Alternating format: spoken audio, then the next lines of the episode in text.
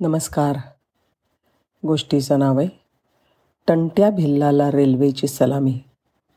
माहिती स्रोत सेवा ग्रुप पेठ वडगाव नर्मदा आणि तापी नद्यांच्या बेचक्यात आहे सातपुडा पर्वत. एकीकडे खानदेश तर दुसरीकडे मध्य प्रदेशातला निमाड प्रांत. दोनशे वर्षापूर्वी इथे मराठीशाही होती. उत्तरेला होळकर पूर्वेला नागपूरकर भोसले. तिथल्या जंगल आणि डोंगरांमध्ये आदिवासींची वस्ती होती.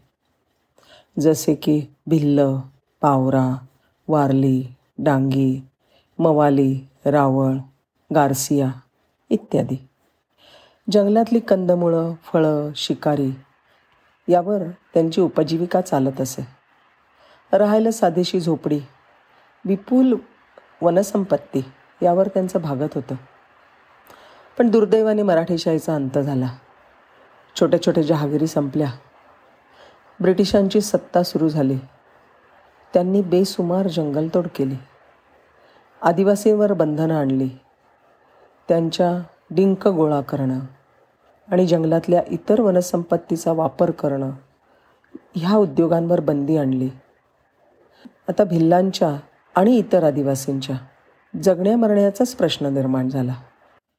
या सातपुड्याच्या रांकेत पाल या गावी एक भिल्ल सावकारीमुळे जेरीस आला होता. टंट्या नाव त्याचं.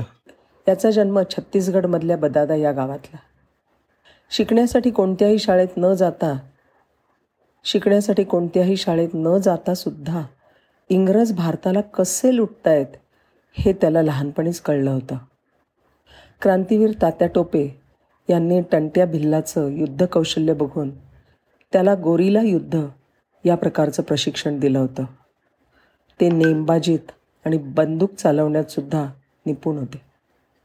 टंट्या खरा होता साधा बोळा.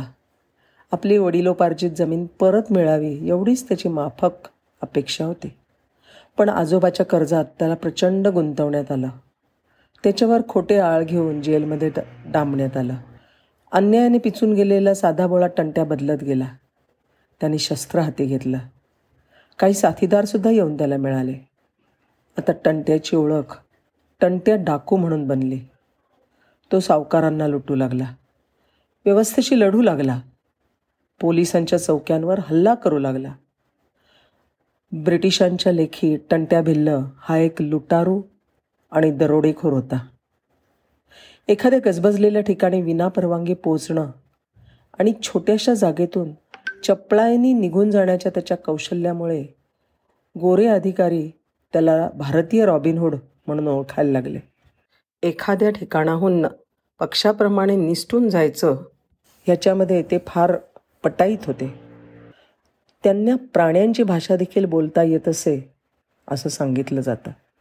आर आर आर या सिनेमामध्ये दाखवलेल्या क्रांतिकारीप्रमाणे टंट्या भिल्ल हे इंग्रजांची संपत्ती सफाईदारपणे लुटायचे आणि दोन हजार सैनिक पाठीमागे लागलेले असतानासुद्धा तिथून निसटून जायचे.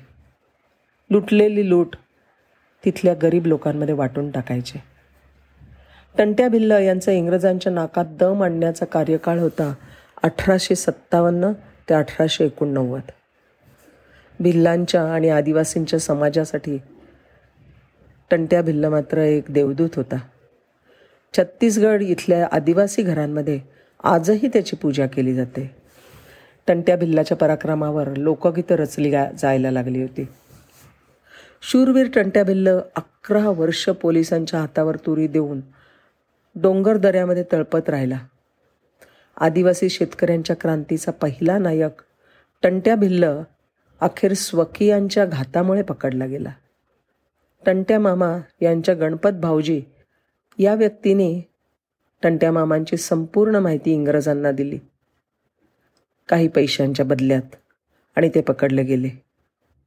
पण टंट्याची लोकप्रियता ब्रिटिश सत्तेला धडकी भरवणारी होती. त्याची न्यायालयीन चौकशी घाईने उरकण्यात आली आणि त्याला फाशीची शिक्षा सुनावण्यात आली. तीन डिसेंबर अठराशे एकोणनव्वदच्या रात्री हातामध्ये तीरकामठा घेतलेल्या उघड्या बोडक्या भिल्लांच्या जनसागराने जबलपूरच्या सेंट्रल जेलला वेढा घातला. टंट्या मामा टंट्या मामा टंट्या मामा टंट्या मामा टंट्या मामा म्हणून गजर सुरू होता. मात्र ब्रिटिश मागे हटले नाहीत. त्यांनी दुसऱ्या दिवशी पहाटे टंट्या भिल्लाला फासावर चढवलं. टंट्या भिल्लाकडून आधीच नेहमीच हारलेले इंग्रज इतके क्रूर झाले होते की त्यांनी लोकांच्या लाडक्या टंट्या मामाचा देह इंदोरजवळ असलेल्या पातालपाणी म्हणजेच कालापाणी या रेल्वे स्टेशनवर फेकून दिला. या क्रांतीसूर्याचं मंदिर तिथे स्थापन करण्यात आलेलं आहे. आजही तिथून जाणारी प्रत्येक रेल्वे दोन मिनिटांसाठी कालाकुंडच्या जंगलामध्ये थांबते. इंजिनचा ड्रायव्हर टंट्या मामाचा आशीर्वाद घेतो आणि मगच ट्रेन पुढे जाते. याबद्दल रेल्वे अधिकाऱ्यांना विचारलं तर ते सांगतात की हा रेल्वे ट्रॅक धोकादायक असल्यामुळे रेल्वे इंजिनाचे ब्रेक चेक करण्यासाठी रेल्वेकडे थांबवली जाते. पण गावकऱ्यांचं असं म्हणणं आहे की इथे जर थांबलं नाही तर रेल्वेला हमखास अपघात होतो. असो कारण काही का असेना. गेल्या सव्वाशे वर्षांहून अधिक काळ ही प्रथा आजपर्यंत पाळण्यात येते आहे. टंट्या भिल्ल्याचे कार्य त्यांच्या कथा दंतकथा आणि त्यांच्या शौर्यावर लिहिले गेलेली लोकगीतं आजही जिवंत आहेत हे बाकी नक्की. मध्य प्रदेशचे नायक म्हणून ओळखल्या जाणाऱ्या टंट्या मामा यांच्या जीवनावर आधारित टंट्या भिल्ल या नावाचा चित्रपट दोन हजार बारामध्ये प्रदर्शित करण्यात आला होता. टंट्या भिल्ल यांच्या शौर्याला आपण सलाम करूया. धन्यवाद.